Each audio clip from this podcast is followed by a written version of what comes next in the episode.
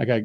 Good, good afternoon, good morning um, to our listeners. Um, our good friend um, Julia has um, rang us up half past six on her road into um, the studios here. So the freeway was um, had an accident at exit um, five, and so we just um, we waited an extra five minutes before we started. So um, she'll slip into the studios, and um, she'll get into it with Sarah. Sarah, probably you can see, is sitting there with a beautiful backdrop there, very similar to our rainforest backdrop, and it's it's a really fantastic um, experience to have you here. Uh, the numbers queen is what um, Julia said that you're uh, capable of, but she also said to lead up and give us the actual the dream. In fact, um, you've had a very serious business career professionally, and then you moved across into um, numerology and the numbers and how they represent personally to people. Is that what? Has Julia given me the right um, right story there? Julia's telling the truth. Well, firstly, thank you so much. I'm Sarah from sarahyip.com and Facebook, The Numbers Queen. Really happy to be here. Thank you, Jeff and Julia in spirit, who's coming soon. um, yeah, I had a professional life. Um, I really only stepped full time into this line of work about nine years ago, pretty much to this month. And in numerology, it's nine year cycles. So it feels like, you know, this is a very powerful thing to be reviewing right now. Um, yeah, I, my background is science.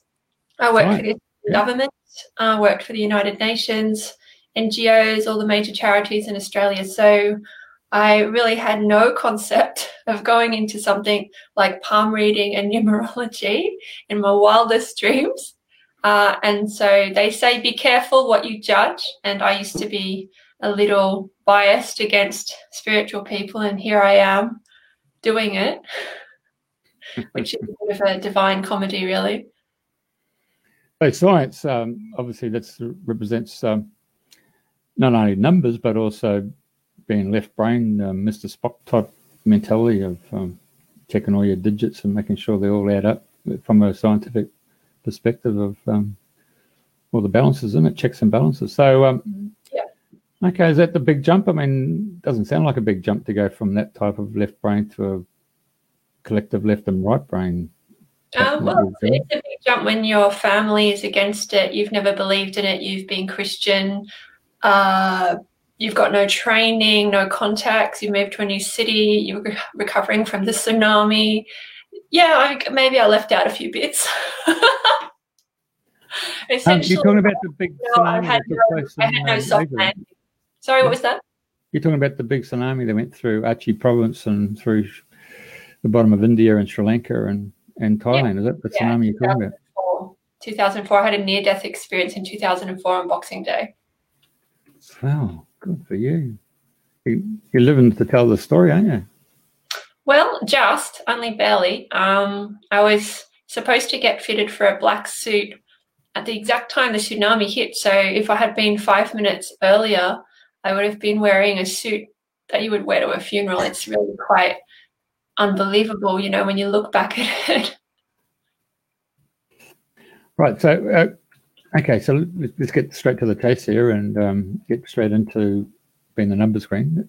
Okay. So take us on the journey. And did it come from a dream or inspirational conversation with someone? I guess I've always believed in the um, the power of numbers. Obviously, I'm from a Chinese background, and we take education very seriously. And I'm very academic. I went to the top school in New South Wales at the time, um, and it was always about grades and scores and competition. Um, really, the numerology only started around my life path turning point of about 29. So I'm a 29 life path, and that was that's the age a lot of us wake up. And I just the bought a very return, yeah? The Saturn return you're talking about? Yes, that's right. There were a lot of things happening around then. And I picked up a small book on numerology by another author in Brisbane called Max Copper. And it was $3.95. And I remember reading it and then applying it straight away to about 50 people I knew, doing all their charts that night. And then realizing that a lot of the people I knew had palindrome um, dates of birth, and there was a major pattern with my exes, and it was actually very shocking. it was quite humbling and shocking. And then I just did a lot more study after that. I'd already been doing palm reading, um, but numerology is that next level of understanding and responsibility. Okay. Now I understand that tonight you were going to come in the studio, but you got the children and, and you sort of stopped back and had to become a mother. So there's a lot of balance there between motherhood and um, and currently what you're doing professionally. Yeah, and I think it's definitely made me a better reader because I have compassion now and I have patience and I have a much better sense of humor. And I have um, I have just a broader worldview. Before I had a lot of time to myself and to do my own thing and meditate seven hours a day and fiddle faddle around and now I have to be able to switch on and off instantly. So it's a little bit like being someone who can only meditate on a mountaintop and suddenly having to meditate in the middle of a shopping center. You learn to become faster and better at the skills. Uh, so your seven-hour meditations was that sleep state at night or? Uh, yeah, I sleep like nine or ten hours a night. I did that right through the pregnancy of my first child, and it's been a very rude awakening to only have one 10-hour sleep maybe a year since then. so um, I never thought I could have children because I'm noise sensitive, I'm everything sensitive, and I like sleeping. I didn't think children would be attracted to me. Um, but we've got very special children, and I've um, overcome a lot of my fears and blocks in that area. Good on you.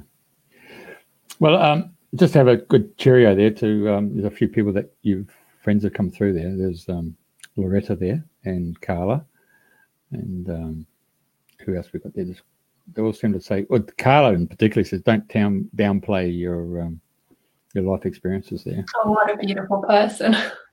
I'm always very, I'm always very touched by the people I've met in this calling because um, I just never expected to be doing it. So everything is like a bonus like every time someone writes to me i just feel like so lucky because i feel like i've i've just come from nowhere. You know my whole background was geared towards money and business and science. And i feel like maybe that is the reason that the work chose me because um, i don't have any expectations. Would that be more of an, an asian culture um, focus? Well um, there's refugees in my family. And we moved here during White Australia policy before I was born. So I suppose it's a subsector of Asian culture where my parents had to fight for everything. And so the only thing they could give me um, was that determination to succeed and to prove myself. And um, and like I said, that focus on education and that the answer was always there if you looked for it. So there wasn't any spoon feeding with my family they knew that if I didn't succeed academically, I would really struggle in this lifetime. So at the time, I was quite resentful. I didn't really have any hobbies or that many friends, to be honest. But it's given me a lot of early maturity, and I know what it is to sacrifice. So we've had a constant wave of immigration. We've seen that with the Italians and the Greeks and uh, the Dutch and, and um, Northern Europeans who've showed an industrious attitude to get into a new culture like Australia, and, and most of them took manual jobs in order to put their children through education. So those those early settlers have set the set the train in motion, everything. Well, I, I, firstly want to acknowledge the Indigenous people who were here long before us. But um, yes, you're right. There have been many, many waves. And uh, yeah, my dad definitely started from scratch with just a few dollars in his pocket and a transistor radio when he moved here. And he's still got a strong Chinese accent. He um, he really did struggle, but he was very good at his job as a broadcast engineer, and he ended up working a lot at the TV stations in New South Wales. And it's interesting because my dad is in broadcasting, and so is my husband. I don't know how that's happened because Chris is probably one of the only uh, straight broadcasting TV people in Brisbane. And somehow we met on television when I did my first palmistry show. Oh, okay. Rightio. We're leading into some really interesting conversations there, aren't we? Uh, yeah, our life is is quite unusual. our entire first encounter is actually filmed and on my website from the first moment we met in this relationship, and we're now married with two kids. Oh yeah, yeah. Oh, really fantastic. Okay, so um, just a moment there. I'll Just move that out there so you get that. So um, my uh, cohort has just walked into the studio. Oh, so um, let's Yay. bring her in. Let's bring her in. Yeah. Okay. There we go. Hi. Hello, Julia. Hi, Sarah. Hey, Jeff. Hi. Great to see okay, you. so Sarah, can you hear her because of um, that early? Yeah, it's all gone. It's all gone. It's all perfect now. Okay, so I'll just um, stay online while we carried on the conversation because we had this experience um, when I took myself off. Nobody could hear on the um, Facebook site rather than everybody was listening on the radio. You were the vital cop. Yeah, yeah, yeah. Good. Hey, um, you found a good one here. Sarah. Oh, yeah, yeah, you got Sarah. You got right onto it. She's pretty remarkable because she um, struggles both the the real world and the uh, etheric world. Okay, so um, let's get into the numerology and um, start with numbers. And um, I suppose you're dealing with zero to nine, aren't you? Well, it depends on which system you use. I'm using what's called the Pythagorean system, although it hasn't been proved Pythagoras used this exact system. It could be a little bit of marketing, um, which is uh, the numbers one to nine having a meaning. And then there's what's called master numbers, but I prefer to call them double numbers because of that sense of slavery.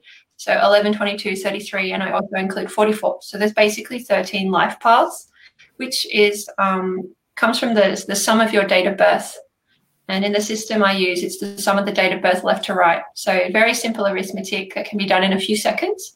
And it reveals what chakras someone is healing um, in themselves and others. It reveals their pivotal ages of change and breakthrough, um, what kinds of things would benefit them, what environments would suit them.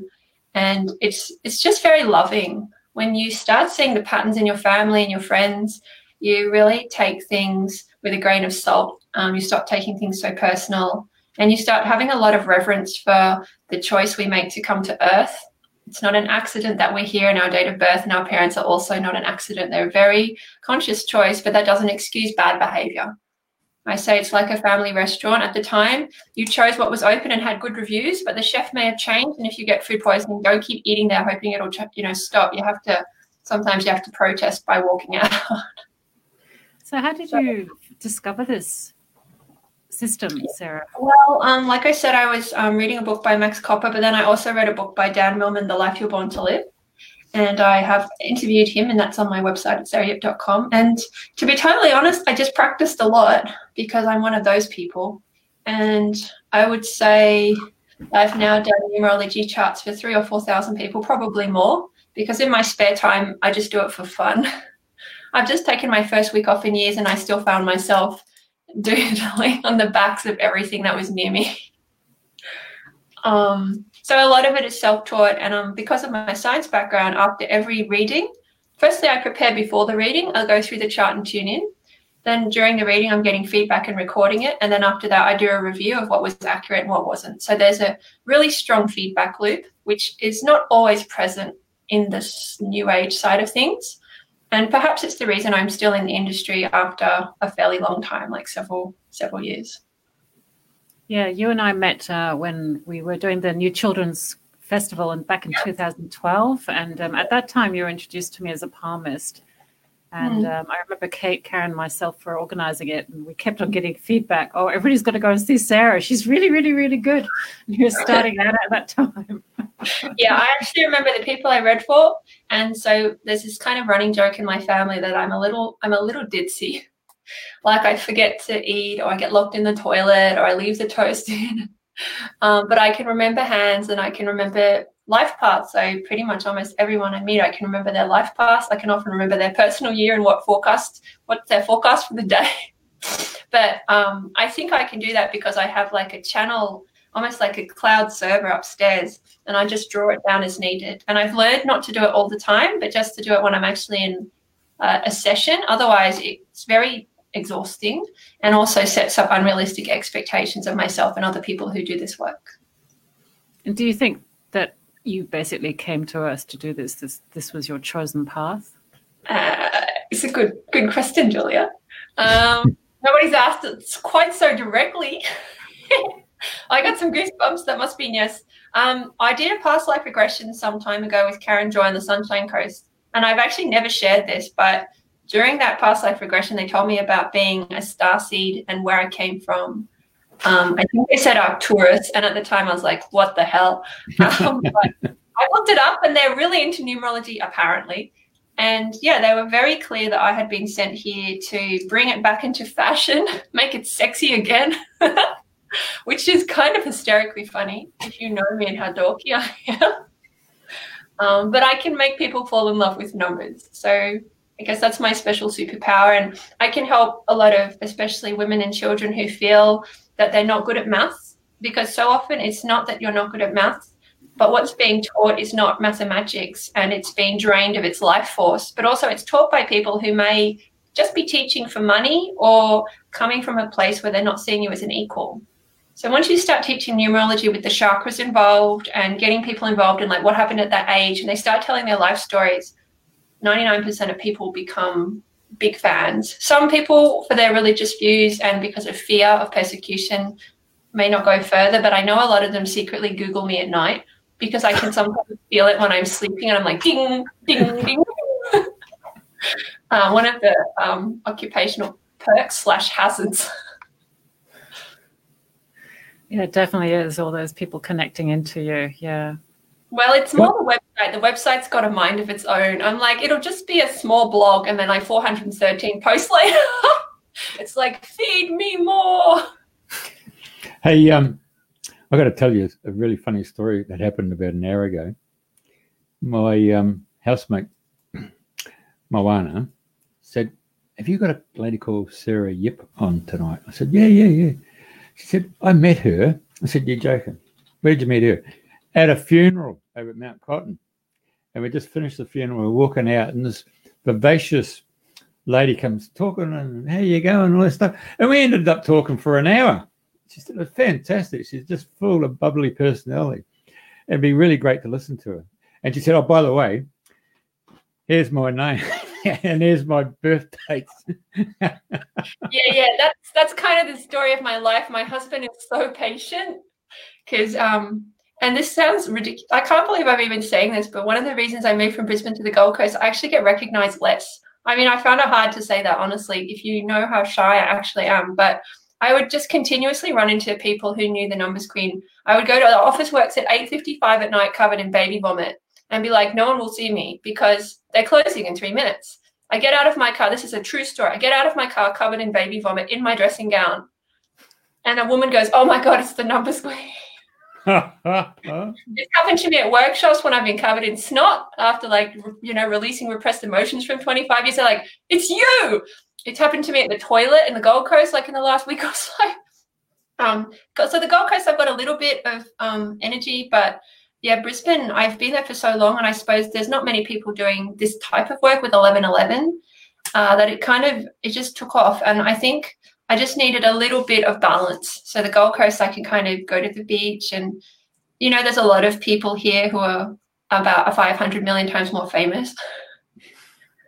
Uh, but yeah, like I'm happy to do Moana's numbers. I, I, it's sort of part of the job now, to be totally honest. Is it? If I send you a private chat.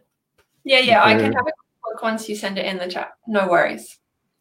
And are you finding that being at the Gold Coast is better balance for you and the family and the kids? I have never regretted it, even though it took 24 days, 14 people, and all of our savings. And I knew because I've wanted to live here since 2012 when I lived here part time. Then I met Chris in Brisbane. I'm like, you've got to be joking. I've just finally realized I want to live down here. Um, but yeah, I had work to do in Brisbane. There's a lot of people in Brisbane who are very spiritual but afraid. I've done a lot of work with people who believe they're past life witches or they have throat chakra stuff or there's been abuse and bullying. And there's there's a lot of need in Brisbane.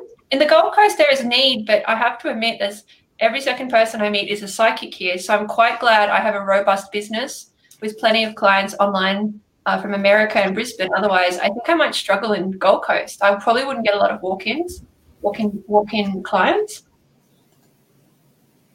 Okay. Are we going to do my Moana's numbers?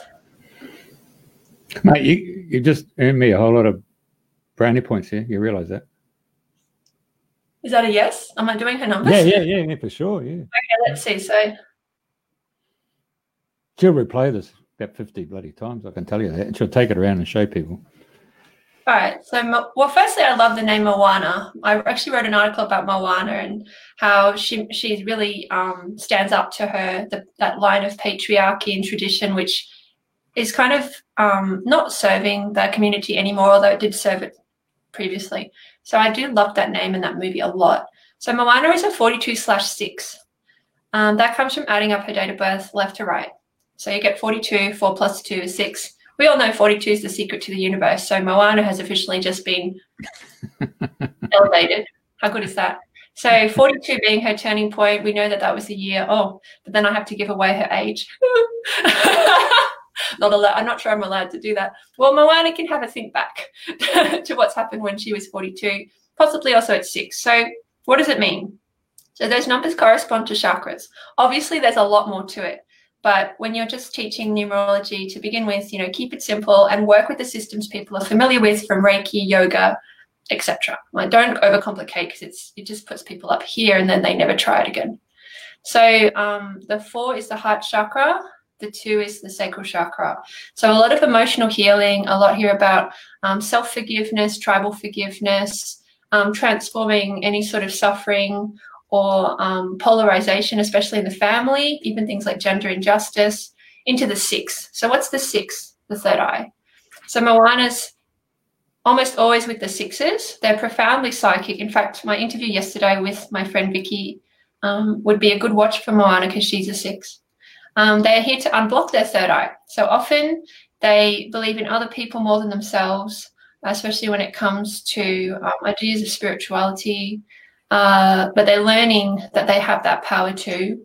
It can take them a whole lifetime to really believe that they are visionaries, although other people can often see it earlier. Um, Moana's got a 19 birthday, which some people call a karmic number.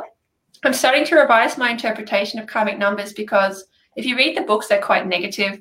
And I feel like that type of thinking is not useful anymore. People don't need fear based philosophies.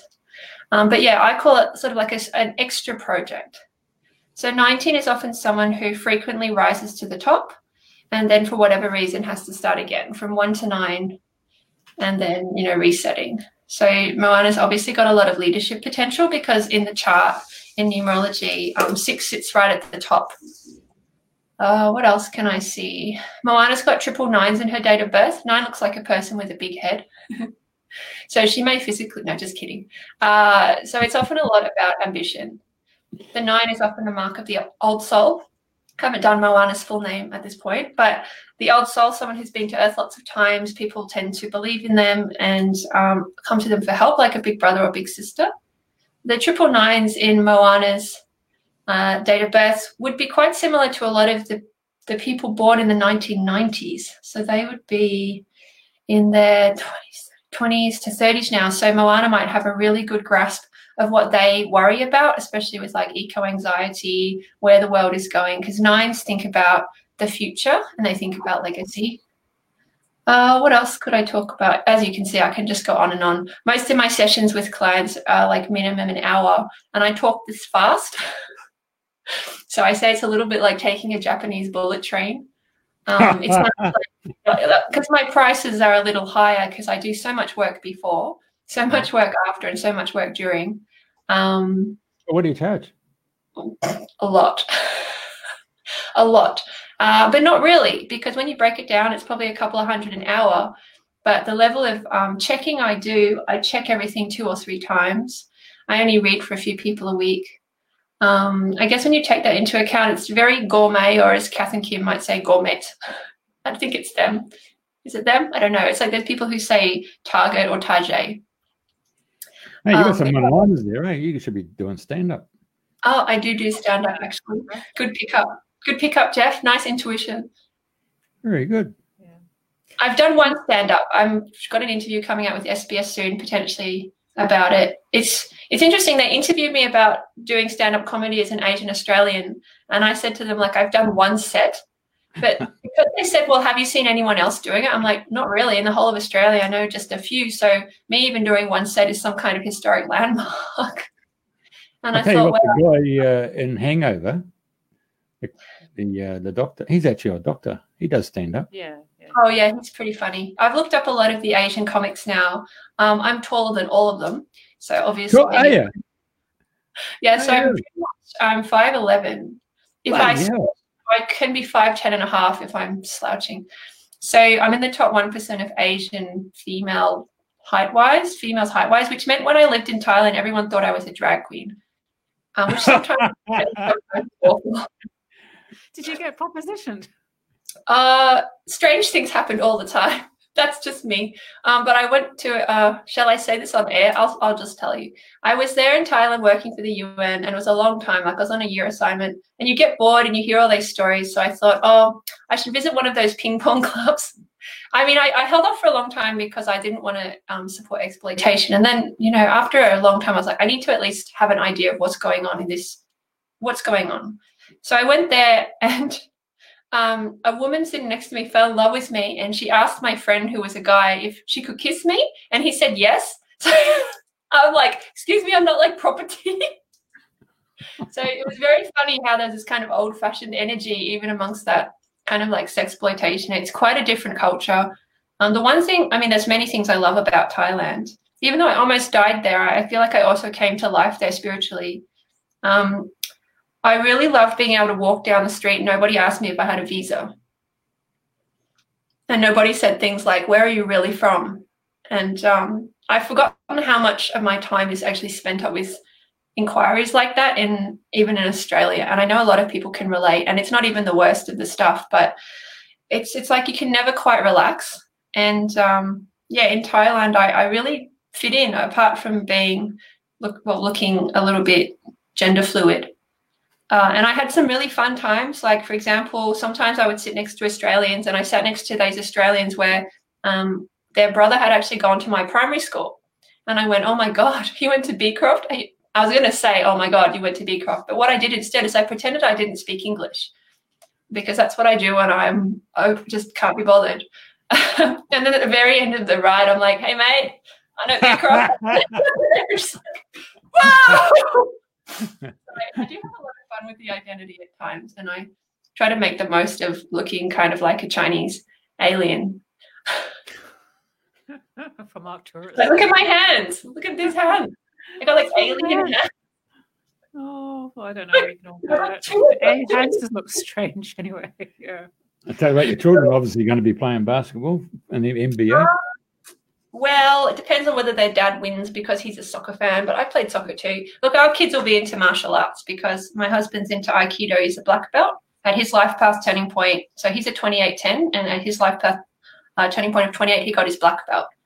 So um, we'll make sure our kids can look after themselves because I can tell you if they go to school and people find out both their parents are psychics, uh, they're going to need to know how to um, hold their ground. I gotcha. So, um, doing that um, little reading there with um, Moana, you've picked up um, some of your friends have asking you to uh, have another look at some dates here. There's a Catherine that you must know. First, the 18th. Oh, well, you can always just pop through the name and I might recognize it. Yeah, there's quite a few, but um, there's three there, isn't it? Francis, yeah, um, KC, KC. One of the things I warn my students about when they learn palmistry and numerology is prepare to be mobbed. It's got nothing to do with being egotistic, but this information has been so um, so contaminated. Like so much of what you read on the internet or what people are doing is not it's not real. It's it's fake, fake palmistry, fake numerology. That when you actually use it, um, something responds in people's souls. And so wherever I go, I always have like this massive queue afterwards and so I always have to allow like hours of question time. Um, and like that happens to most people who do this work. It's not just me, but it also suggests there's a great need for more people to teach it. Um, I, I love teaching it, but I understand now why people don't do it so much because it's much harder than doing a reading. You know, a reading you can just walk away, but teaching you've got that. I think there's a level of um, connection, you know, that you sort of started their journey. So yeah, yeah, feel free to shoot through dates of birth or whatever. I'm pretty open with this interview. Okay, there's there's quite a few, and I think Jeff will do that. Um, just quickly going back to, um, I think you were going to talk about um, money and um, how oh, yeah. an, anagram, an anagram for. Well, yeah, this is the first time I've sort of done too much talking on it. I'd love to move into this area more. I think I was, I tend to be overcautious. Like I did 2,000 readings before I called myself a psychic. Um, I'm not someone to jump into things. Well, I, I just feel so strongly about not wasting people's time. I worked in the nonprofit sector. I've seen, I've seen, you know, even if people are reading your articles, that's time. And so I really do ponder over everything, probably too much. That's why my husband's good. He just jumps in. Um, but yeah, so with money, I a lot of the ways that I help people to um, recover from brainwashing. That's one of my specialities. Is when people are too afraid to think for themselves, or they um, they find that they often believe other people um, can be psychic but not them. I really often help them to just level up and go back, kind of like reset that because if I can do it, anyone can do it. Seriously, if you had any idea what I was like before. Um, so yeah, money is an anagram of the two words my and one. And it really comes from a place of divi- dividing. And so at a certain level of consciousness, it's it's true. Money is true, money exists. And at another level of consciousness, you could say, like, here's one of my rocks that I paint. How could anyone own this rock? How could this be my one? Like when I'm gone, this rock will still be here. So there's kind of these levels we're mastering, I think, in a human body. And this idea of my one and your one and negotiating, competing for that, that's the language of money, which I've been well versed in because my background is fundraising. One of the most unpopular jobs on the planet phone fundraising. Call someone up and within half a minute ask them for their credit card. Feel free to try it sometime. The burnout rate is like unbelievable. How many people would start and like wouldn't even get to lunch? Um, so I used to help write the scripts for that and um, like keep people's spirits up. So I did some of the calls, but a lot of the time my job was actually to keep people there. So I would get the charities in um, and just help people stay motivated and inspire them. Um, and fundraising is all about money. So I've had a lot of exposure to it and to the good it can do. Um, it really changes you when you start talking openly about money. It's a lot like sex education or psychic education. It's one of those topics that everyone thinks about, but no one wants to admit they think about. And when you have, sorry, are you there? Sorry, yeah. Tell us some about some of the good things that um, you saw it do when you were doing the fundraising. Well, obviously, all the charities that were able to continue their work, but the biggest transformation I saw was in the people who asked for the money.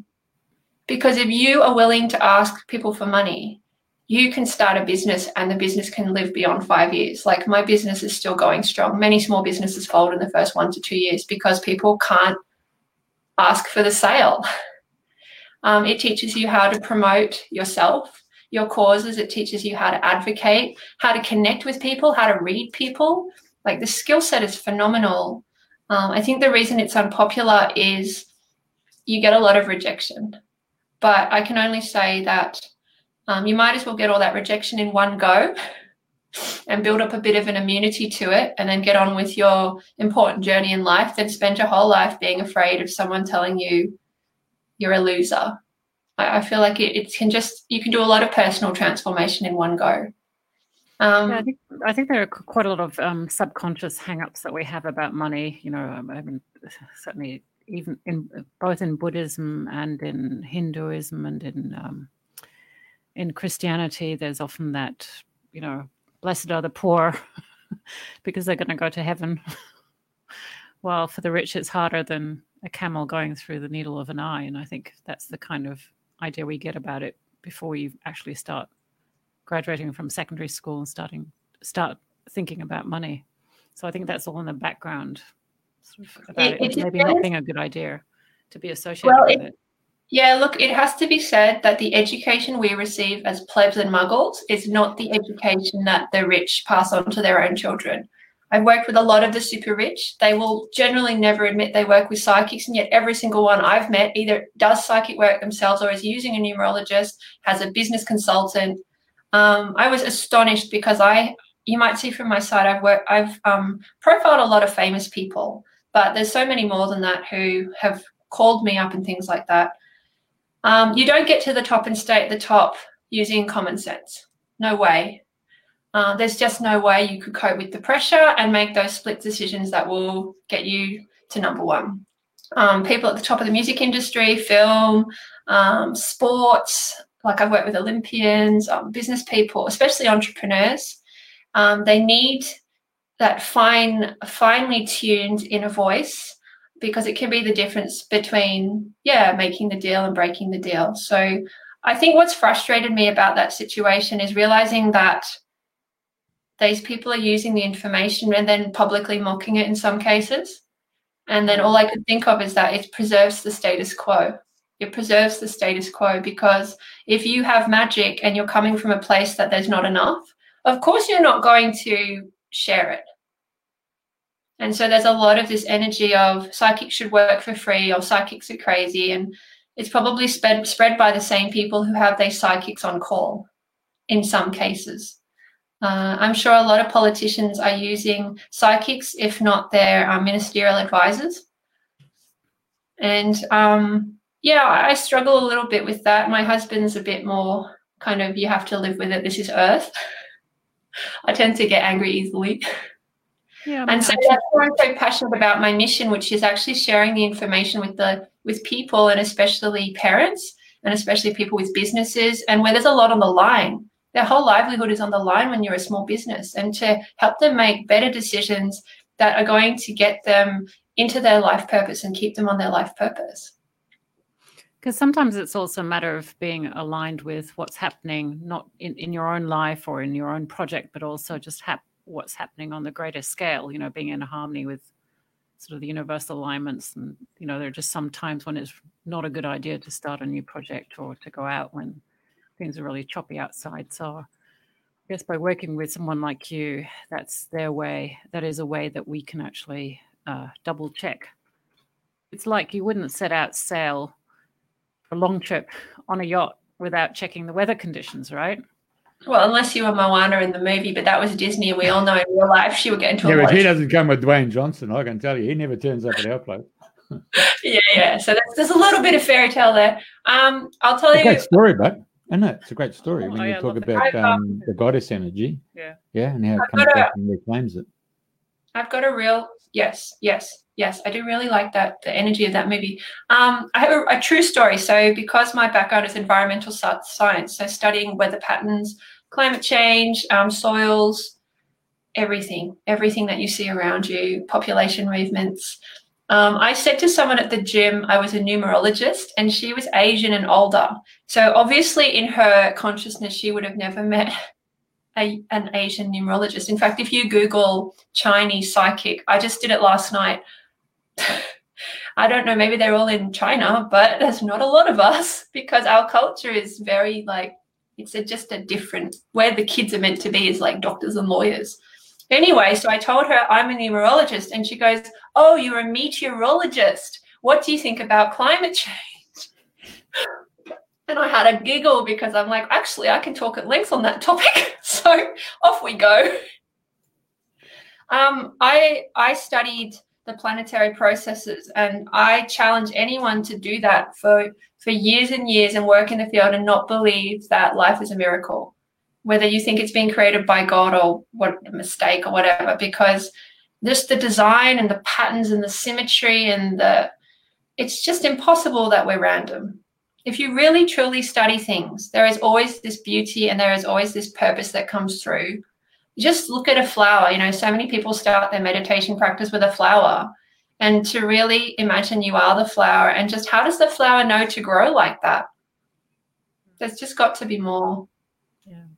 So talking about miracles, let's um, you know, and you know the alignments, because I know the the dates on which we are born, as as and that's what you use to work out people's life path. Uh, yes, there is a lot more to numerology than life paths, I should mention. It's really only the introductory number. So we need to be careful of people going like, oh, I'm Aquarius, so blah, blah, blah. You know, it's only part of the thing. It's a starting point. Sorry, what were you going to say? I was leading up to basically kids kids choosing to come into this earth at this time and you know you've got two beautiful boys and um, each of us brings a special gift and uh, obviously you are working with quite a lot of mums and children having to yourself are you seeing any sort of trends in the in the kids that have been born over the last 10 years that haven't been here before yeah, um, yes, I've been doing a lot of research on this today, probably tuning into this radio show. And even um, my last client was a client who's fallen pregnant in the last six months since I talked to her, which was quite awesome. And her baby totally jumped in there, spiritually, obviously. Um, I guess the main thing I want to just um, bring across is that all souls are really powerful all souls are really powerful, but there's certain jobs that are available at a time on a planet. And so I believe that the souls who are choosing to come here are braver than they've ever been because they don't get a childhood. There is no real privacy.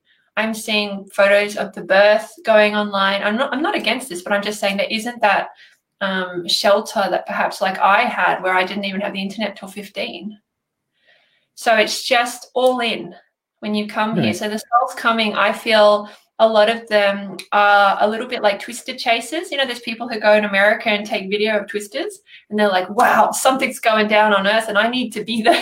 you know, people who live on volcanoes going, oh, the soil's so good. Occasionally it blows up, but that just makes it interesting. so there, there's kind of um, dramatic little souls. And like there's no question the proliferation of like YouTube stars and like child bloggers and child authors um, because they they're excited. They're excited to be here. The numerology is completely different. A lot of them, their life purpose numbers can be a pure number, like a pure six. For example, born second of the second, 2000, 2226. Whereas at 20, you know, I had until 29 to really um, get to my kind of maximum velocity, f- find a lot of what I wanted to do in life, and then keep going. Um, a lot of their children coming through they know what they want and they're still in primary school. So the biggest challenge I'm seeing is the parents, perhaps even the school systems, going, that's not possible. A child can't do that. Uh, and so I feel like where that could be painful for the children is that they may think there's something wrong with them, that their intuition is not correct. Um, they could get quite frustrated, which could manifest as maybe some sort of physical ailments or um, you know, I, guess I'd use the example of Greta Thunberg. Her date of birth, she's a climate change activist. Her date of birth uh, makes her a pure nine. So at nine, she knew pretty much where she wanted to focus. Maybe not all of it, but most of it. At eight, she learned about climate change. By nine, she was ready to be an activist. Her parents, you know, for whatever reason, they're 32 fives, both of them. And they found a lot of their, perhaps their confidence more in their 30s. For whatever reason, um, you know, she she didn't seem to express that that passion. I, I believe she actually had to do a lot of convincing of her parents. Um, and then she only, I think, started protesting when she was in her teens. And a lot of that came because she went on a hunger strike. So I guess what I'm saying is, is it going to take these children going on a hunger strike or falling sick or, you know, what's it going to take for us to pay attention? So I, I want to just be clear. I'm not blaming her parents. I, you know, they did the best with what they knew. Not everyone does numerology. um, but I just wonder if we could um, pay a little more attention to those new new new people coming through, uh, because I feel like they um, they come pre-baked.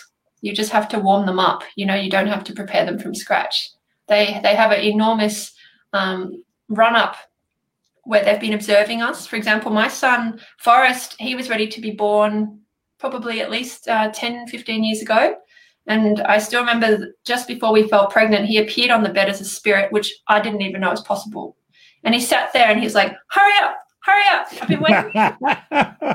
and we fell pregnant like that, which was a miracle, really, when you consider I had an eating disorder and everything. But if you meet Forrest, which he may burst in at any moment, so you might, he's exactly the same. He's like, Mom, you, you waited too long. My toast is cold. I'm going to be late. Mom, Mom, they're all waiting for me. My teachers are waiting for me. Mom, hurry up. Well, I guess it's a bit of that 10 minutes to 12 kind of phenomenon, isn't it? That, um, Well, as the you say, yes, it's a volcano and it's exciting, but, you know, there's, Yeah. it's a very crucial time and everybody's actions and decisions and um, energy counts at this point in time, doesn't it? It's like we've got a game on, but, but the stakes have been doubled or tripled. Well, I work with people who see 1111 and repeating numbers, which I can tell you has exploded since I started my blogging in 2011, 2012. In fact, it's almost a bit um, boring now. um, but I'm working with a lot of the people who've seen it for several years and have uh, changed careers and met their twin flames and had these conscious children and started um, unusual businesses. So I'm working a bit further along now. But 1111 is the 11th hour. And so I have to be careful how I phrase this because one of the reasons I left the environmental movement is burnout. I was tired of talking about all the famines and all the the tuna and the whales and I was so burnt out. I just I couldn't tell one more person to pick up their cigarette butt. I was so burnt out and then I was just astonished in the last year or two when this eco anxiety came up like children worried about climate change and I thought back to my teenagehood, like that was me.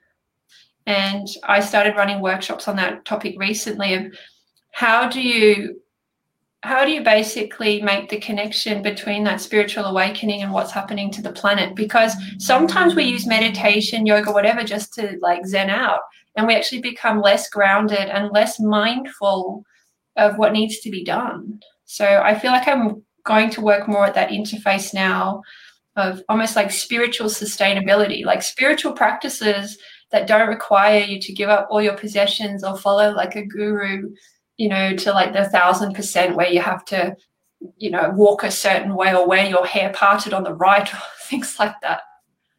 I think every decade has brought through uh, humanity changes. I mean, the '60s, you know, was the free freedom of free love and the Protestant movement about Vietnam War, and and then in the 70s we had pet rocks. I was going to bring that subject up. There was a huge big craze. You had to go and have a pet rock, and you had a collection of pet rocks. So, yeah, So that's actually in numerology, and I'm just trying to remember which book it was because I would prefer to credit the author, but I may have to put it in later.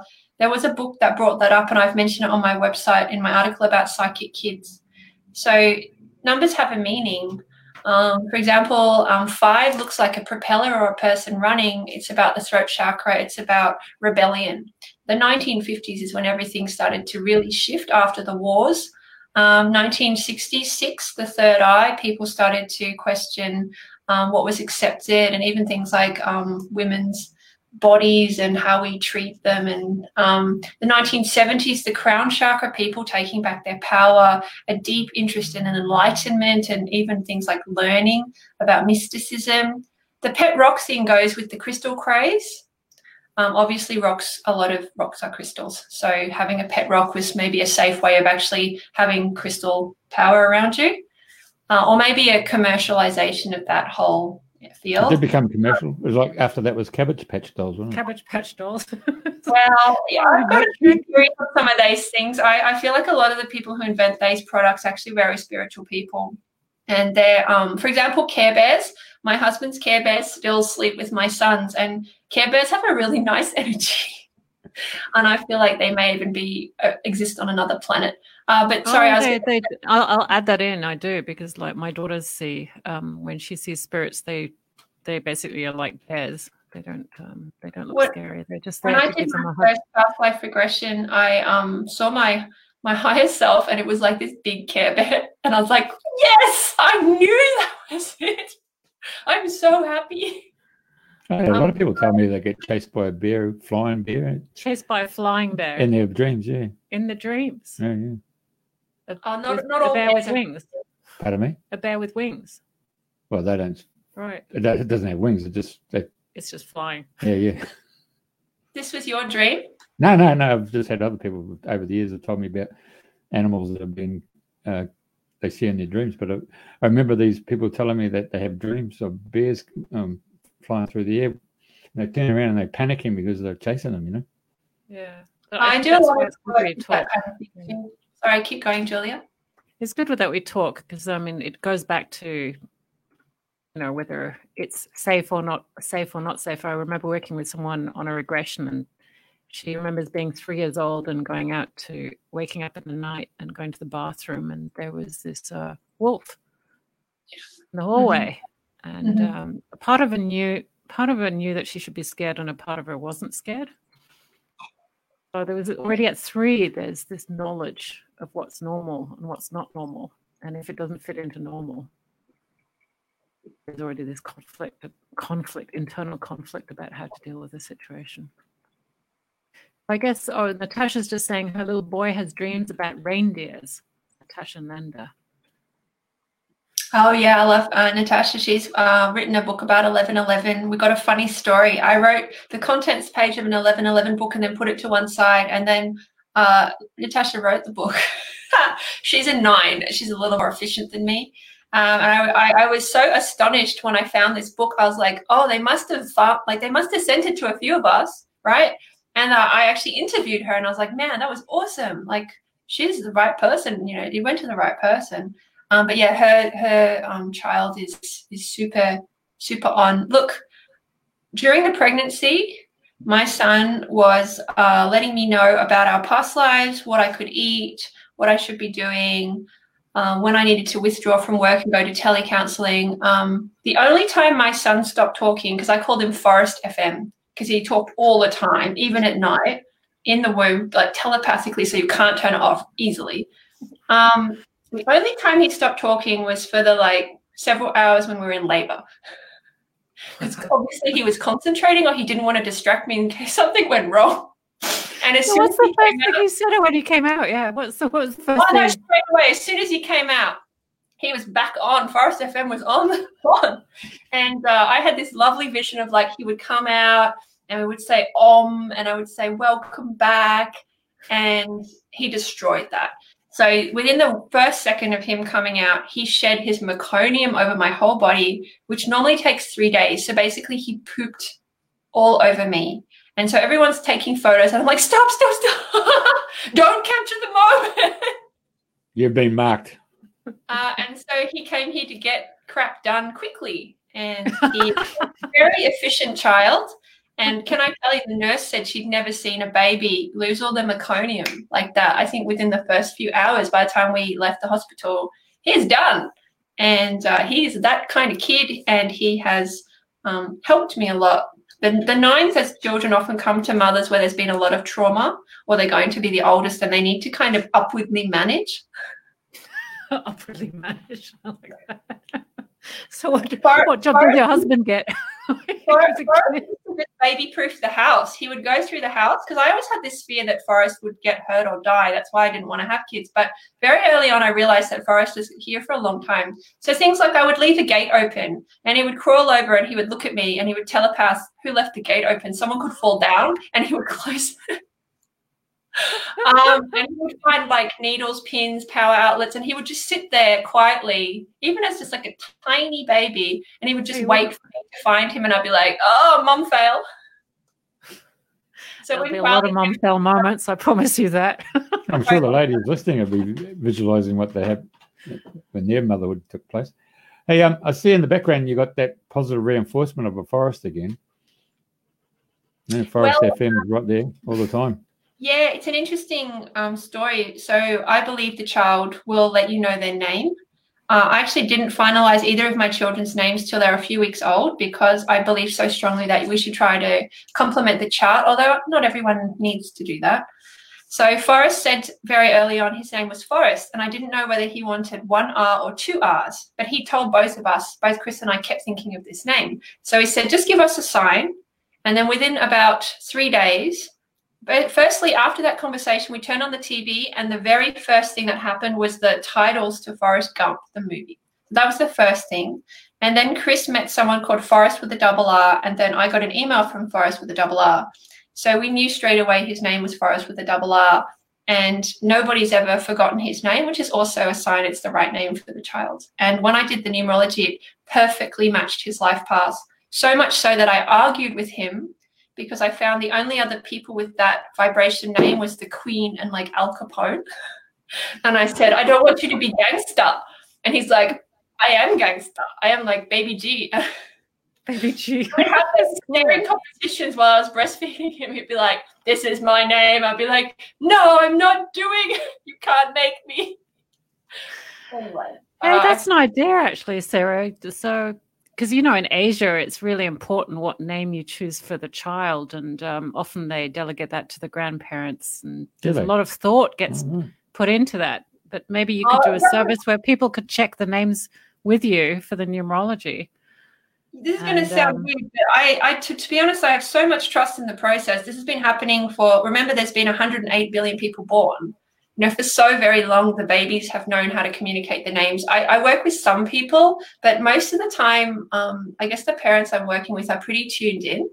And sometimes we do check it, but I try to make the bulk of my work about strengthening people rather than ad hoc stuff. And maybe it's because I'm lazy or because I'm so busy. There's obviously loads of people who are happy to do that.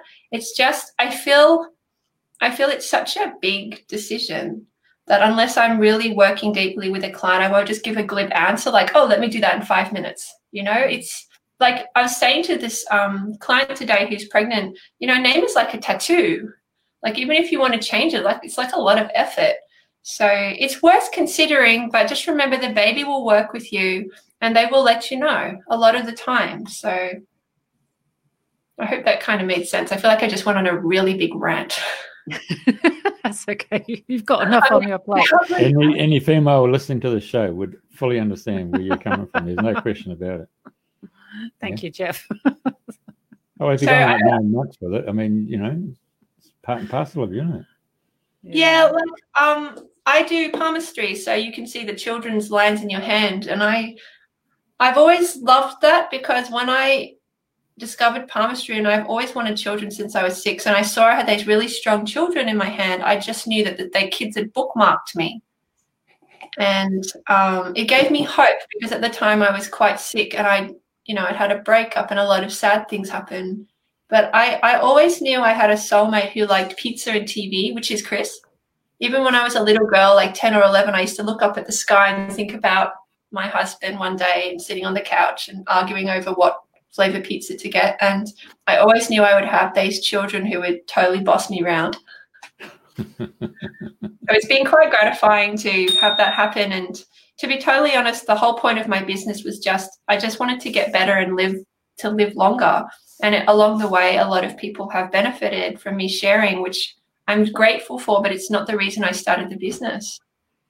Look, you got five foot eleven. I mean, you got you got some height on this fellow of yours, Forrest, and I've got some height on my husband actually. If you watch the video of us meeting, I'm wearing high heels, and he comes up about here. And I, uh, when I met him, I had actually written a wish list of I wanted to meet my husband. I'd had some bad relationships before, well, difficult relationships before that, and I was sick of it. I'd gone celibate, written a wish list. I was like, "This is when I want to meet him." Blah blah blah. And within three days of that date, he turned up. But I was in my own world, and I didn't realize it was Chris, mainly because yeah, he was short, and I hadn't. In my wish list, I said he needs to be the same height. We found out later Chris had um, hunchback syndrome um, so, you know, it makes him look shorter. So that was one of the funny jokes that the universe played on me. I probably also should have put that we had compatible music tastes because my favorite music is like chanting and his favorite is heavy metal. Oh, right. Which is uh, means that we sometimes have to play loud music at opposite ends of the houses, which can work too.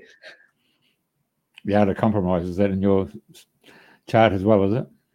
Uh, well, 11, which is my life path, is about extremes and it's also about equals. So I always knew that my partner and I would um, be strong characters. And I've always looked forwards to that because, um, like they say, with great power comes great responsibility. And when I realized I had this I guess I, I, guess you could say gift or passion for numerology and palmistry, I became aware of how many people with it can become narcissistic, egotistic, megalomaniacs. Not all of them, but it certainly happens uh, because people are giving you this feedback like, wow, and you're amazing. I can't believe this. And you can, you need, you can get a bit bloated. You need to have people who keep you real. And my partner does that because he's been in television Um, nothing really phases him. Like he's met Doctor Who, right? So I'm not going to. But all ten of them. Uh, he's met the one he really liked. Uh, I forget if it was Tennant or, but anyway. So like I said, I could never sort of um, outscore him. and so yeah, Chris helped me to keep it real, and I, I think I've helped him because he was in TV before, and now he's um, we've trained uh, we sort of trained up together over the last three years, and now he does tarot and Reiki and those kinds of things, and he comes from a family where his dad's a plumber, so. you know, he maybe he needed to see me doing it. He used to sit next to me doing a reading and he'd be like, You make more in one reading than I make in like 10 or 12 hours lugging equipment around in the rain filming. And I'd be like, It's not as easy as you think. No, of course not. You know, what you see is the end result. You don't see like the 24 7 preparation. Uh, but that said, he's doing really, really well. He's um, he's much faster than me. It took me so long before I would, you know, start charging and things. But yeah, he's had a bit of a head start. So maybe that's where I've helped him. And of course, we've had children. So I always um, bring that up in all of our fights. Look at they look at these kids that I pumped out. How could you be angry at me? I'm amazing. yeah, but he's sleeping with you, so there's an energetic exchange. Uh, well, we believe we're twin flames. Well, I believe we're twin flames. Chris is like, whatever.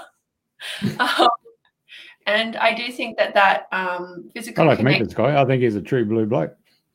he's he's really fantastically unusual. He grows bonsai, and when we used to have fights, and I can tell you we have pretty good amount of fights, mainly because of me. I just like the drama. Um, we would have fights, and I would walk out, and I would have to walk past his bonsai and there's like 33 or 40 of them. So I walked to maybe like, you know, 20, 20 years, 20 years, and it's like the plants would talk to me like, please don't leave him. please don't leave him. We need you to balance him. And I would get there and I'd be like, oh, anyone who can grow small trees is probably a good person. because you know they're a lifetime commitment. Once you have a bonsai, it's like for life. And when you die, you have to give them to the bonsai society so they can continue to live through other people. Oh, is that why the bonsai trees in the botanical gardens is? Oh, they all outlive their owners. Chris is a oh. bonsai, so he he said when he dies, I'm not allowed to keep them because he doesn't trust you. He doesn't trust me. I'm like, you trust me to look after your kids, but not your bonsai. Is like, yes. It's a different thing. no, he's got like, his priorities right. Yeah, Mind you, Mind you got Forrest there, the yeah, name exactly. like that. Forrest will probably do it fine. Yeah, yeah. Actually, you might be right because our sons really like watering the bonsai and patting them because they're about the same size. They kind of look, you know, to a toddler, they look like a full grown tree. They, yeah. Well, maybe you're right. Maybe maybe that's what it is. I had to give birth to the to the bonsai team. He might be into grafting as well. You know, like uh, um, my my childhood passion was growing plants as well. I grew so many plants that when my mom walked out the door, she would fall over like the twenty five seedlings. Oh. Well, I just love growing things, and I think that's one of the reasons I love numerology and palmistry. Is as soon as you start talking to people about their heart line being their heart chakra and their headline being their solar plexus chakra and you know their lifeline being their root chakra and how the lines will change you know, for example, after labor, my headline got longer by about half a centimeter because I had to be quite determined to get the baby out. Um, you know, as soon as you do that, like their life changes instantly and they never go back. So I feel so honored to be able to do this work. There's a part of me that secretly stands back and goes, This is ridiculous because for so long I was a skeptic. But I think that's good because it means I keep my standards really high and I always push myself to get better. Right. So, um, quite a lot of people have actually um, put in their birth dates, and you'll be able to see the comments. And um, if people want to get in touch with you, what's the easiest way for them to do that? Well, I've got my website up there, sarahyip.com. And just a warning that a lot of people who go on that site late at night don't sleep. So maybe read it in the daytime and not when you're driving heavy machinery. Just, just kidding. Uh, but yeah, it's a bit of a rabbit hole. I'm hoping to do it up so it's a little more user friendly. But for now, um, you can still find a lot of good stuff in there. You just it's a bit like an op shop. Uh, on my Facebook page, The Numbers Queen, I have lots of interesting posts.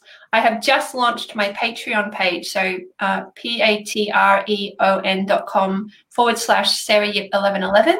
We've got our first, I think, 30 patrons. So these are people who will get direct access to me, which is very rare, I can tell you. I don't really do that often, but I'm feeling a calling to start working with a group of people to start creating content. Um, and that's from about five or eleven dollars US a month. So those are the best ways. I've also got Instagram, Sarah eleven eleven. Um, and just the biggest thing I would say is if you watch this show, just be prepared to get kind of attacked by triple numbers and quadruple numbers because I can't explain it, but it just happens. So take a screenshot, celebrate it, have fun with that. Just remember you're not crazy. You're actually returning to a state of higher consciousness. You're starting to see the matrix. And when you see the matrix, you can change the matrix. So just be prepared for a lot of unusual things to happen in a good way. Um, and once you wake up, I hope that you will stay awake and join the rest of us. Because 1111 is about people standing up for each other. 1111 is about people standing up for each other. I think that's a great finishing line. That's what we're why we're doing it. Jeff and I don't make any money from this. Jeff set up the whole radio station because of a dream of being able to uplift the um, collective with beautiful music, and uh, we we just do it because we care about you. Each of you. Well, I, I can suggest you could I could maybe set up a Patreon or something, and you know it's it's you see the thing with money is it creates a relationship. And it, it sort of asks people to really treat you with a lot of respect. And for some people it can change their life. Like i know some of the people i've supported even with just like $10 i i feel like every time that donation goes out i send them that little bit of love and i take their work more seriously. Like i make sure i read their posts so for some people money talks not for all of us but for some people and you know some people do have lots of money and for them, it's not a big deal to support you. So, you know, just maybe sometimes letting people tip you and things like that, it, it can be quite beautiful. And also then allows you to have a little bit of a rainy day fund, which is nice. And then you can buy yourself ice cream and other, um, you know, delicious things because I'm obsessed with food. So that I had to get ice cream into the call somehow. I did bring dark chocolate. But yeah, even the act of being asked for money can transform someone's consciousness. Like, remember when I did fundraising, you know, in some of those calls, 99% of the calls ended in a no, 99%. But the conversation itself stimulates thought and it can change someone's opinion of your organization, of your business, of you. And it can get them thinking about where do they put their money and why do they do that? Like maybe they need to actually start supporting more locals because your money is a vote. And if we don't support small businesses, there will be none. You know, at some point we will go extinct, which is not ideal. So maybe we've got. Uh, thanks for that, Sarah. We've got one last comment that we'll read out to you, and mm-hmm. and um, and uh, then we'll wrap it up. So Debbie Usher is commenting that she keeps on seeing 117, 717, 1117. Well, um, so there's multiple meanings to all numbers, and because I haven't done her chart, it won't be as accurate. So that's the first thing I would say. When I've done someone's chart, obviously I could say, "Oh, look, that's because of the personal year you're in, or that's because of your husband," and I would be accurate. So all I can say is sort of at the chakra level. Seven is the crown chakra, which is about um, learning through experience and becoming a spiritual teacher. 11 is about opening doorways and it's about being part of that tribe of people who are not afraid to speak up and be spiritual activists. I do have an article about 7 Eleven. Um, it's a lot about using education to get people across the line, um, sort of to make a leap of consciousness. So perhaps writing would be a good avenue for this person. Perhaps they already work in some sort of educational field. Um, it's a lot about taking a leap of faith. The, the different combinations of the numbers uh, can have a meaning, but obviously, because of time, we can't go into all of that. The other thing I would point out is all those numbers add to nine. One plus one plus seven adds to nine, which we know is about holding the world in your hand and something that helps people at the global level. So it sounds like this person has information that the world needs to hear. Uh, yeah, I, I, obviously that's pretty general, but I hope that that helps them. Yeah, she's a lovely lady. She's um, stepped up the plate uh, for um, a spiritual organisation at Nerang. She's been well. You know, I you know I live at Nerang, right? Really? Yeah. Well, maybe that's why you brought her up. There you go.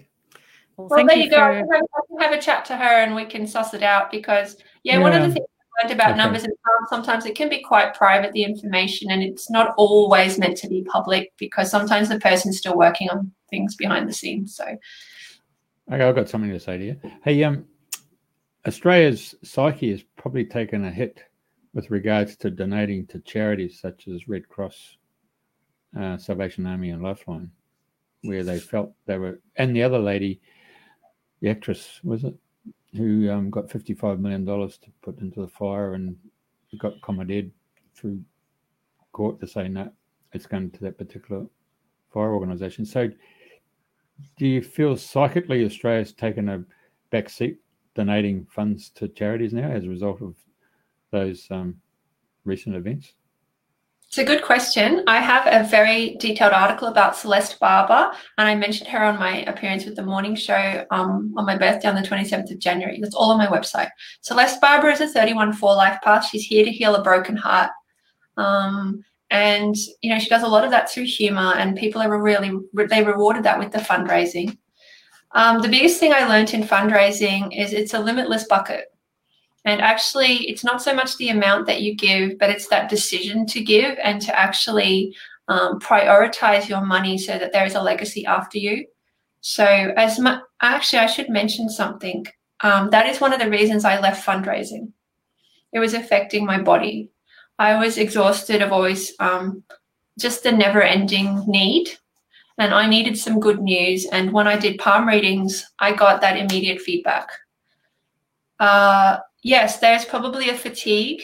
And that's probably why I brought up this idea of supporting small businesses because uh, charities can become quite commercial. The best thing you should do when you're going to support an organization is look at the energy of the founder and the board and the people running it and where do they come from and what is their experience? Are they still on the ground? You know, are they still cutting edge? Because it always starts from the top down. So it's good in terms of it. People are going to question where they're spending. And actually, in my 2020 forecast, which is on my site, this is the year of the rat in Chinese. It's about leaving the rat race, it's about smelling out the rats, and it's a lot about financial conservatism. When people start conserving their money, time, and energy, their children will benefit, whether they're children of physical children or brain children, such as their ideas, projects, creativity, businesses. So I actually think it's good that we're going to start pulling back um, because there's too much of this kind of Santa Claus energy that if we um, put all our energy towards this kind of external body, it will reward us. I just feel like we can cut out the middle man or middle woman right now. That's what 1111 is about. Just go straight to the source. Give the money to the person who needs it. and find someone, you know, locally who you can help and you can see where the money goes because it will heal your heart. What heals your heart is actually seeing the effect of your money change someone's life. That's what they call money change. So all I can hope is that people start doing more direct giving. I hear you. I mean, we grew up when our society had nothing. So we had to come together as a community. And I remember being in um, Cubs, followed by Scouts. And so in order to get a scout den, you know, we would go and do bottle drives. So that was door knocking your neighborhood. Um, you'd be door knocking for paper for paper drives, and there was also fertilizer drives, and then there was Bob for jobs.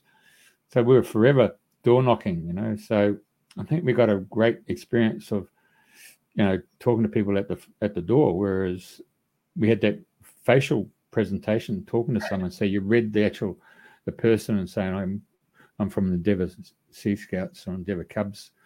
Um, have you got any bottles that you'd like to give away, or you've got any newspapers and stuff like that?" And it got to the point that the community rallied and, and they had that stuff, and it was very easy for us to collect it, take it back out to the to the trailer and that, and Dad would be driving the trailer or one of the other men, and so we built a community, and as a result of that, we got our den and and today we don't actually see that because now it's a, it's the council builds it and there's no energy that's gone into building that clubhouse. You know, it's I, I find that's a missing link in our society is that we hand over our we hand everything over to a government organisation, you know, to to do it for us when there's no no coming together.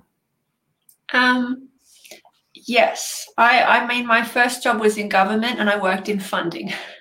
I worked in funding of determining which NGOs would get priority and um, I've been around a lot of money in my life, and I've, like I said, I've seen some awesome stuff and I've seen some not good stuff. And what it taught me is that getting educated around money, like I said, just the same as getting an education around sex and meditation and spirituality, is essential for freedom. If you truly want to be a free person who teaches your child how to be a free person, these are the things you need to skill up on. The information is out there now. Uh, money is a relationship, and even if you've divorced it, you can still be on speaking terms and then, you know, maybe start again sometime. Uh, so often we associate money with a person, and I know as a woman, I've always waited for my white knight to come in, my my rich doctor husband. That's what I always got told as a child: just be a good girl and don't don't speak too loudly, and you know, uh, you'll marry a rich doctor, and if that doesn't happen, just be a rich doctor. But we'd prefer if you married a rich doctor and maybe was also a doctor. and uh, that didn't happen. So there's an enormous pleasure. There's an enormous pleasure in earning your own money. And I found that the ten dollars I would get from a palm reading would far outweigh the paycheck I would get from my day job because I saw the difference that I had made in the world. So I think just go local, go small scale, and remember they say charity starts at home. The greatest charity you can give yourself is to look after your body so you're here a long time, and to look after, like I said, your children and your businesses so they're here a long time. And everything else will come from that. Um, recently, I interviewed Yarraka Bayles, who is the mother of Quaden Bayles, the young Indigenous boy with dwarfism who was bullied. Um, as a result of crowdfunding, um, uh, they were meant to go to Disneyland. Over a million dollars was raised in Australian dollars, and Yarika turned it down. She actually turned down that money and she sent it to charity. Um, so there's a lot of people doing this kind of thing, and they're basically saying, for us, uh, we want to keep things in house, and we want to know where the money goes. We don't want it to go to some amorphous, faceless organization because we know so often it's just ending up in someone's back pocket. I worked in politics, and in fact, at 18, I used to serve the Prime Minister chocolate. So all I can say is they're people. They're not perfect, and they're people, and we can't expect them to sort of, um, you know, keep sort of sainting them because they're people and they're worried about their jobs just like we are. So yeah, that whole not giving away your power so much. Very brilliant. We'll have to have you back again, mate. Uh, sure. Um, yes. Thanks so much for listening to me. I feel like I just went bleh. That's pretty typical. My husband's like, oh man, this pandemic's been so painful. you have so many words that you're trying to use on me. It's like, oh,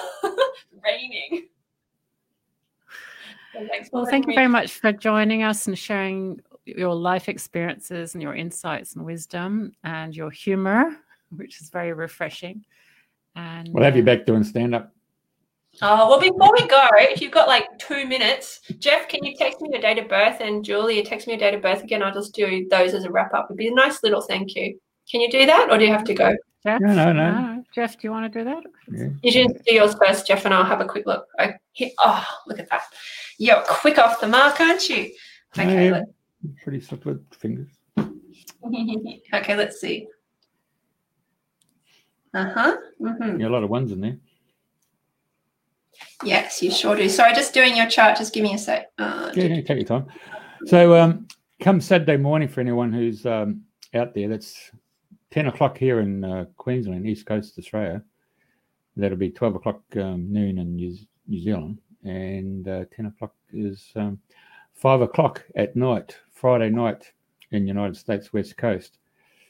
Our, poor, our, our friends in the UK be 2 o'clock in the morning, so it's a bit too early for them. But um, on Saturday morning, come on board because we've got a gentleman called Mychael Shane, and he's a physical medium. And he actually ports stuff from interdimensionals, brings it through. And I actually saw him for the first time in February here in Brisbane. We're sitting in the front row. I couldn't believe what he, he brought through. It's just amazing stuff. So he, he's going to have a chinwag with us and have a chat. Yeah. So yeah, Mychael's unusual. I think he yeah he's he first started doing that as a child. I think the first thing he ported or manifested was a white sapphire, which his mother thought he'd stolen off her girlfriend. Yeah, but his white father, sapphire. God, his father's amazing. His, uh, his father manifested a bikie jacket, leather jacket, and then he got the uh, the audience there to build up some energy. You know, and they're doing all the singing and stuff. And lo and behold, a bloody Harley Davidson from the 40s manifested, and the coat that manifested previously came off the stage and laid down on the on the Harley Davidson. It's, it's something Is in the family. Is that? That's not a beam me up. There's a beam me in, Scotty. Yeah, yeah, Mychael Shane, M Y C H A E L. Yeah, Yeah. that's Saturday morning, 10 o'clock. Yeah. Did they fil- did they film it? No, we're back in the 50s, mate. Jeez. Well, I've, I've had objects appear too, so I- it's it's not a it's it's a stretch, but I, I definitely think it's possible. Yeah, If I can took three. You took three days to manifest, Chris. Uh no no no. It actually was longer than that. I had um I needed a little bit of a break, and then actually it's a long story, but blah blah blah. Um yeah, Anyway, things like that happened to me on a small scale. He sounds he sounds pretty pretty expert. Let's talk about um your numbers for a sec. So Jeff, let's have a look. So based on the date of birth you gave me, the first thing I noticed is it's only one day apart from my father's. It's very oh, Are you joking? Yeah. but the other thing I noticed is you had the same life path as my father. So although there are 13 major life paths, 1 to 9, 11, 22, 33, and 44, there are 46 to 47 specific life paths. For example, 28, 10, 1, 37, 10, 1. You are the same exact life path as my dad. It's pretty cool. Pretty cool. Get on. Get um, on my dad- well, broadcasting and TV. And so you're a number five. So you heal people at this level and you connect, like the neck, you connect people. And the five is in the middle of the chart and it's like a star. So there's that star quality. Um, and they are pretty much good at everything, which is sometimes annoying for others, but fun for them. It's called the world, I call it the world traveler number. They love to meet different types of people. Often their passports are very full. If not, they do a lot of internal travel, astral travel, that kind of thing. So, um, what else can I see? You're very, very determined and very, very passionate. I would not want to get in your way if you believed in something. I would definitely step aside. Um, you're in an extremely powerful year right now. So, based on your date of your birth day and birth months, so to find the personal year forecast, you add together the date of the last birthday. Just give me a sec. Nine, 10, Yep. So you're a number five life path and you're in a number five personal year until November. So this is a time for you to renew your spiritual contract and really go a level deeper into it. And the big turning point would be um, May. So May is your number one month. So beginning new things. Now, I believe you started this radio. You've just sort of started it or it's been going a while. Well, we've started streaming live. Um, the radio's been going for a lot longer. Long it's Yeah. been 20 years now. Live, yeah. Sure, But sure. the actual the merging of these two technologies is really Mm. was it October, November?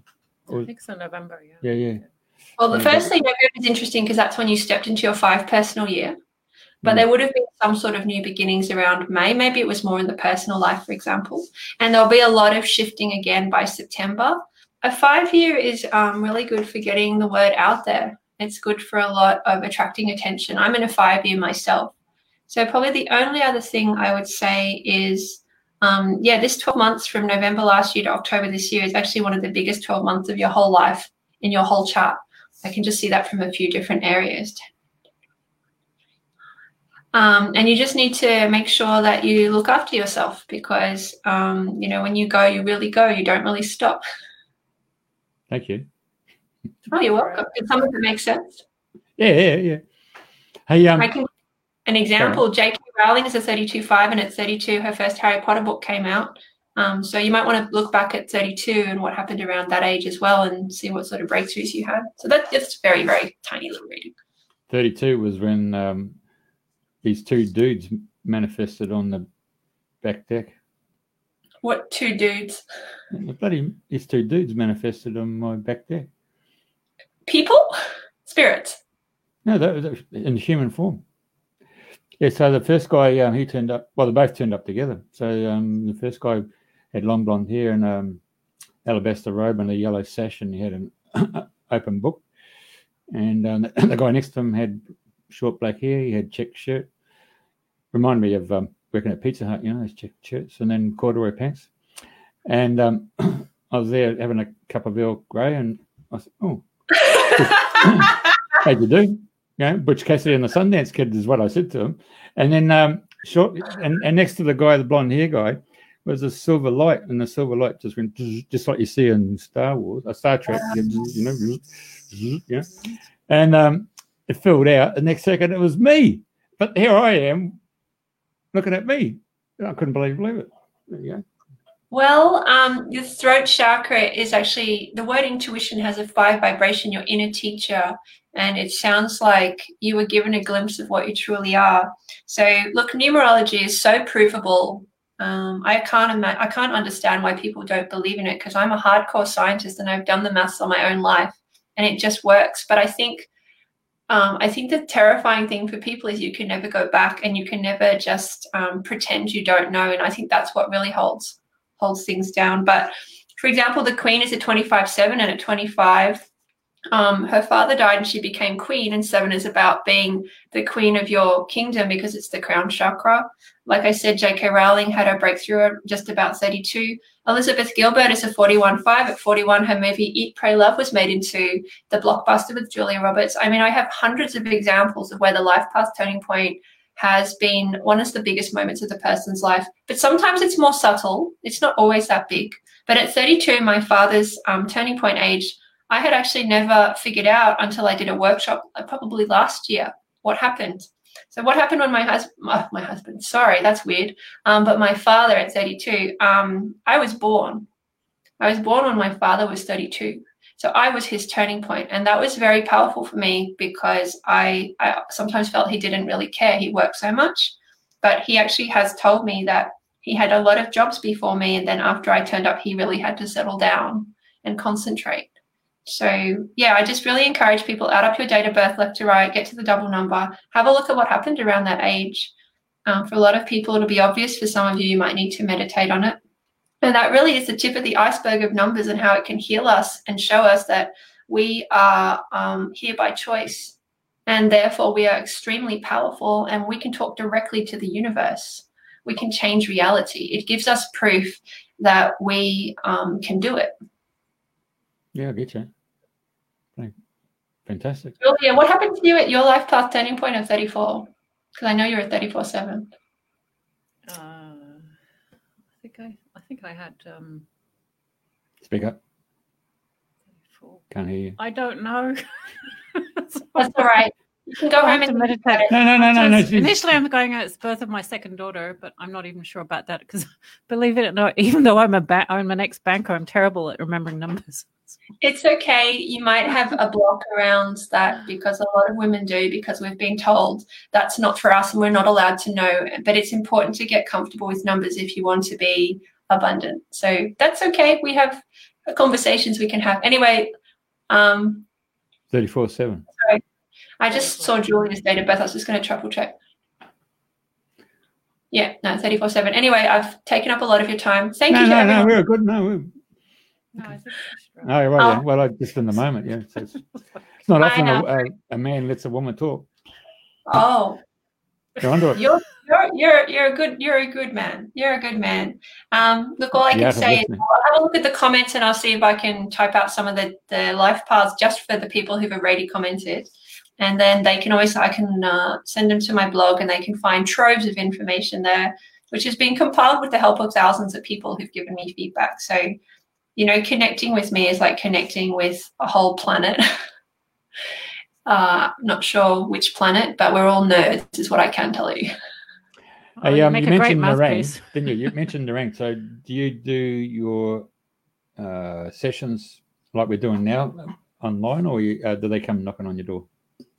Uh, yeah, for a long time I had an office in Sunnybank in Brisbane because it was next to my favorite sushi shop. and it was cheap. No, it was more than that. And it was an energetic hub with Feng Shui because McGregor, you know, they've done all the Feng Shui at that square. So it was like amazing. Um, yeah, for a long time I did that. When I was seven months pregnant with Forrest, I developed a, like an allergy to being touched. Like if someone touched me, I would know their entire life and like their past lives. And I was like, this is too much for me. So I went to online work. And at that time, I actually didn't believe you could do readings just by phone or online. Uh, but I found that actually often more accurate because, yeah, there's not any, especially phone readings, there's no real cold reading, which some of us do sort of accidentally because, you know, you sort of read the cues. But also, it's just much faster. Um, yeah, because the, the energy isn't as dense. So I do a lot of online work these days. Um, I may do some stuff on the Gold Coast. I just need to find some good venues and good people. So if people want to contact me about that, that would be awesome. But I only moved here in September and then obviously COVID struck. So I guess the good part of that is I could still go to the beach, but it means I haven't had time to kind of put out the feelers too much. Okay. Okay, great. You can sign off. thank yep. you so much for having me, and thank you to everyone who's listened to me. I'm extremely grateful to be here, and I feel like I've used up my word quota now, and my husband and I will be able to sleep properly. hey, man. Like anybody who's made a comment, I've actually gone back and said, you know, welcome. How are how you going? So um, some acknowledgement there while being talking. Yeah. Yeah. Yeah. Perfect. Um, okay. Well, numbers. Numbers. Do they have any other questions or comments before we wind up? No, no, no I think on. that's it. Yeah. Thank you very much, everyone, for listening. Thank you very much, Sarah, for joining us and sharing all that amazing wisdom and insights and experience and passion that you have. And um, yes, to everyone who's watching, thanks a lot. And hopefully see you either on Saturday for the Mychael Shane show or next week when we mm-hmm. have Angel Intuitive uh, Caroline Milne joining us. Uh, I know Caroline. Awesome. Yeah, really. Oh, Sarah, we'll have to have you back with your dad so the two of us can be. oh. my dad is the biggest character. Oh. the two my, my, my, dad is a real character. When I was a little girl, he used to hold up green peas on a spoon and say, "Look, green peas, like green peas." And it's like interesting, like, I'm working for Greenpeace. So there's a lot of things my dad said to me. Oh. Like he always said one plus one is a window. He would do it with toothpicks. And I'd be like, what is wrong with you? And one day I realized he was teaching me about numerology. One plus one is a window. Two souls together can understand the universe. So yeah, my dad's pretty deep. with that meaning to be Very wonderful. But he talks even more than me, so good luck. the whole family Anyway, thank you so love much. Work. Yeah, love your work. Thank you. Really it. Thanks yeah, to everyone. Bye. Yeah, very good. Okay, right. everyone. Bye. Good night. Bye. Bye.